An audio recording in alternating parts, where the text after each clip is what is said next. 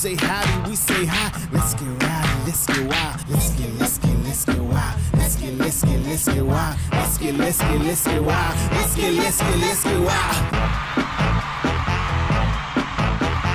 Hi there, I'm Lisa Ackerman. Welcome to the show. So, the goal of today, we're going to make meatballs. Let's get started. So, again, I'm going to take roughly a pound of my ground organic turkey and I'm going to add in the secret vegetable. So, if your kid doesn't like vegetables, don't cook in front of them, okay? Have them watch a movie or something.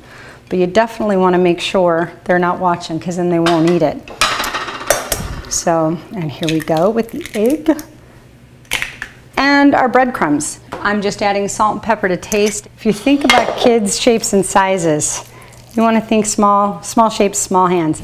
So your oven should be preheating at about 400 degrees. We're going to kick into the oven here and look at our meatballs. I did flip them halfway through the 20 odd minute.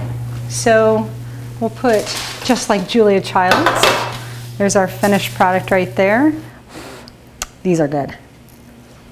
Cooking is easy, you don't have to be afraid of it. But we want to hear from you. If you can let us know what recipes are important to you, maybe convert a recipe from a traditional flour or gluten based to a, a gluten free or an allergy free, we're here to help.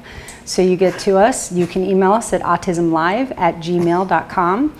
You can reach out on Facebook at facebook.com slash autismlive or reach out at TACA Now. So I know you're having a great day. I had a lot of fun cooking with you in the kitchen, but I'll tell you before we end, I got to have more meatballs. Have a great day.